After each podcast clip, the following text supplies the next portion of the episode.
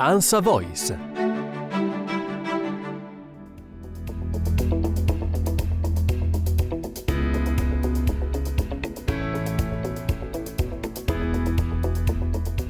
Un vecchio direttore del potentissimo Washington Post, il giornale che riuscì anche a far dimettere un presidente degli Stati Uniti, interrogato su come scegliere una notizia a cui dare risalto, disse che per lui una notizia di prima pagina era quella che avrebbe cambiato la vita delle persone nel futuro. Ecco, allora oggi facciamo un podcast da prima pagina.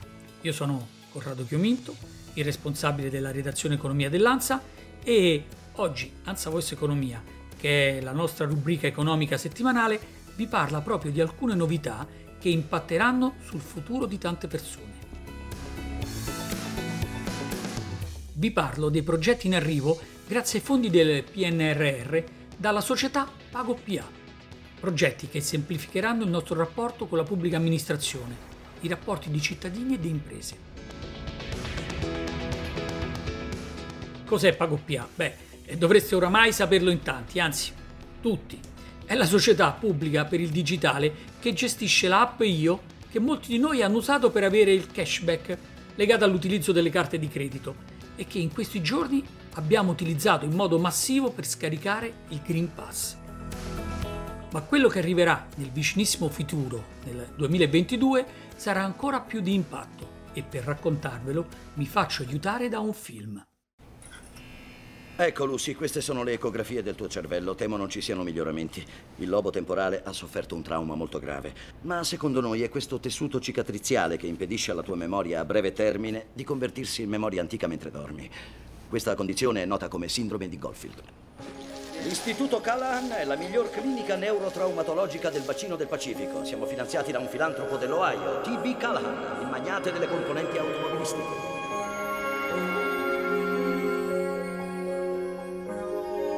E ora, signore e signori, vorrei presentarvi il nostro caso clinico più importante. Tom.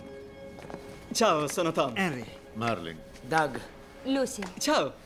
Oh, carini quegli infradito. Dove li hai presi? Ti piacciono? È una storia interessante. Ero alla North Shore. Ciao, sono Tom. Eh? Ah, Henry. Salve. Marlin. Tom ha perso parte del cervello in un incidente di caccia. La sua memoria dura solo 10 secondi. Ho avuto un incidente. Ma è terribile. Non ci pensare, te ne scorderai completamente in 3 secondi. Scordarmi? Insomma, che è successo? Mi hanno sparato al cervello. Io- Ciao, sono Tom. Ciao, sono Lucy. Ciao. Ciao, Doug. Ciao. Nel film 50 volte il primo bacio, Lucy ha la sindrome di Goldfield che gli fa perdere di volta in volta la memoria breve. Così, ogni volta che bacia Henry, è, è come se fosse la prima volta. Lo spezzone che ho scelto è quello nel quale gli viene presentato Tom che sta peggio di lei, dimentica tutto ogni 10 secondi. L'ho scelto perché talvolta sembra che la PA abbia la sindrome di Goldfield, di cui parla il film. Ti chiede e richiede documenti che ha o che gli hai già inviato. Basta cambiare sportello e la tiritera si ripete. Ma poi la PA è un malato davvero particolare. Promette sconti, cosiddetti bonus, che poi diventa complicato avere, oppure ti costringe a dedicare un ampio cassetto a tutte le pratiche, atti e documenti e pagamenti fatti, dei quali comunque, a seconda delle tipologie, ti potrebbe chiedere conto entro 5 o 10 anni. Ecco, l'anticipo subito, il malato è curabile. Presto arriverà da PagoPA una piattaforma, una sorta di cassetto telematico, nel quale saranno scaricati tutti gli atti tra noi e la PA, anche di valore legale. Ci saranno poi gli eventuali pagamenti effettuati in collegamento a questi documenti.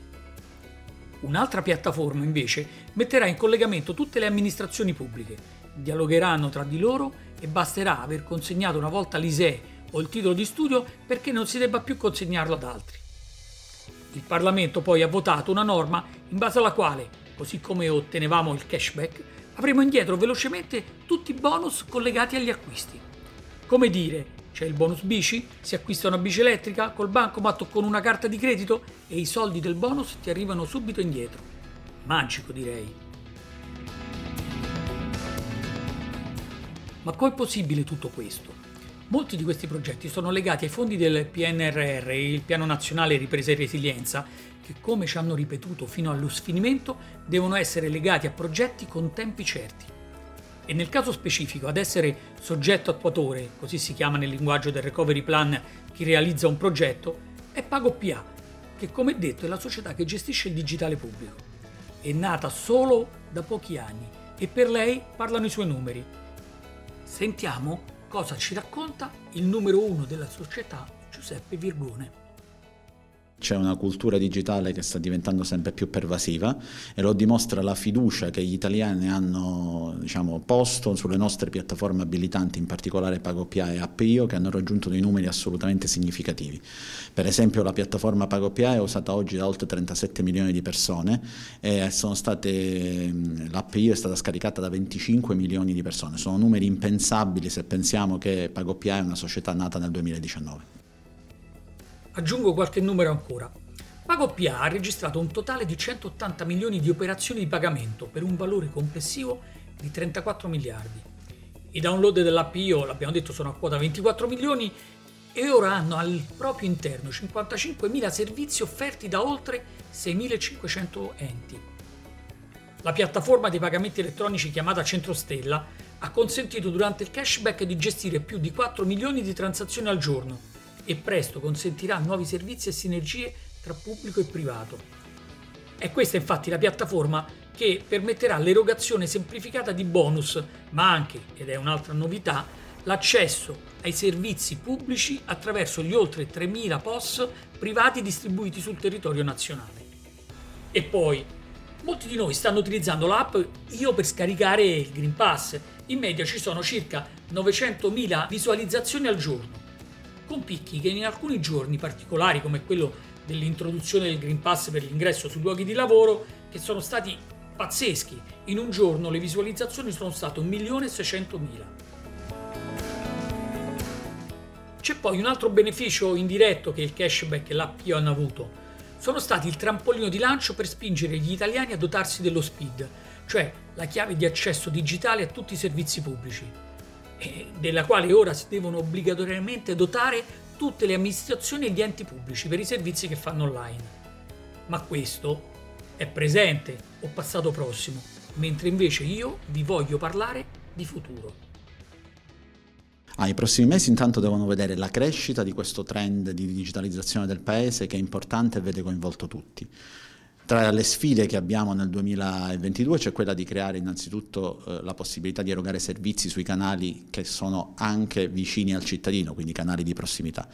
E l'altra sfida importante è quella di rilasciare due piattaforme fondamentali per la digitalizzazione del Paese, che sono la piattaforma notifiche e quella dell'interoperabilità tra pubbliche amministrazioni. In particolare sulla piattaforma notifiche è importante sottolineare che è il primo passo veramente forte per digitalizzare la comunicazione tra Stato e cittadino, quindi il cittadino nella piattaforma notifiche potrà trovare tutti gli atti che la pubblica amministrazione gli notifica e potrà interagire digitalmente con essi. Insomma, addio scartoffie. Del resto tutti noi abbiamo a casa un cassetto con le lettere e i pagamenti fatti e spesso quando cerchiamo una lettera o un pagamento specifico non lo troviamo mai. Questo poi spunta fuori quando non ne abbiamo bisogno e magari stavamo cercando dell'altro. La piattaforma delle notifiche eh, sarà una sorta di cassetto digitale eh, all'interno della quale finiranno le lettere, gli atti, le notifiche e saranno conservati i relativi pagamenti fatti verso le pubbliche amministrazioni. Quando arriverà? Nel 2022. C'è poi la piattaforma per la cosiddetta interoperabilità tra le amministrazioni pubbliche. Anche questa vedrà la luce entro il 2022 di fatto PagoPA attiverà la rete, i collettori, i tubi, dentro i quali dovranno scorrere le informazioni e lo scambio di dati tra amministrazioni e tra amministrazioni e cittadini. L'attuazione di questo progetto, ve lo dico per essere concreto e per non prendervi in giro, dipenderà anche dalle capacità delle amministrazioni di entrare dentro questo processo ma eh, si porranno le fondamenta e, l'abbiamo appena detto, dentro PagoPA ci sono già 6.500 amministrazioni che hanno attivato i servizi, dall'ACI ai piccoli comuni, dalle università ai ministeri. E già ora a questo progetto hanno aderito l'INPS, l'Agenzia delle Entrate e l'Anagrafe Nazionale della Popolazione Residente, che poi sono tre grandi soggetti pubblici ai quali ci rivolgiamo tantissimo e che hanno moltissimi dei nostri dati. Quando questo progetto arriverà in porto, eh, non ci sarà più la necessità di fornire due volte le stesse informazioni che l'APA già possiede. Insomma, queste due piattaforme delle quali vi ho parlato saranno due nuovi servizi che guarderanno ai cittadini per migliorarne la vita, ma anche alle imprese, con un impatto sull'efficienza del sistema proprio, eliminando degli inutili costi burocratici. Ma chi c'è dietro PagoPA? La società è controllata dal Ministero dell'Economia, è stata creata nel luglio 2019 e da allora sta crescendo velocemente. È nata con una logica da start-up ed ha la volontà di dimostrare che il pubblico possa essere smart come il privato, anzi può essere migliore e trainare i cambiamenti dell'intero paese. E per farlo poggia su un lavoro di squadra. Ce lo racconta uno dei motori della società, Maria Teresa Lucibello, che è il direttore finanza e amministrazione.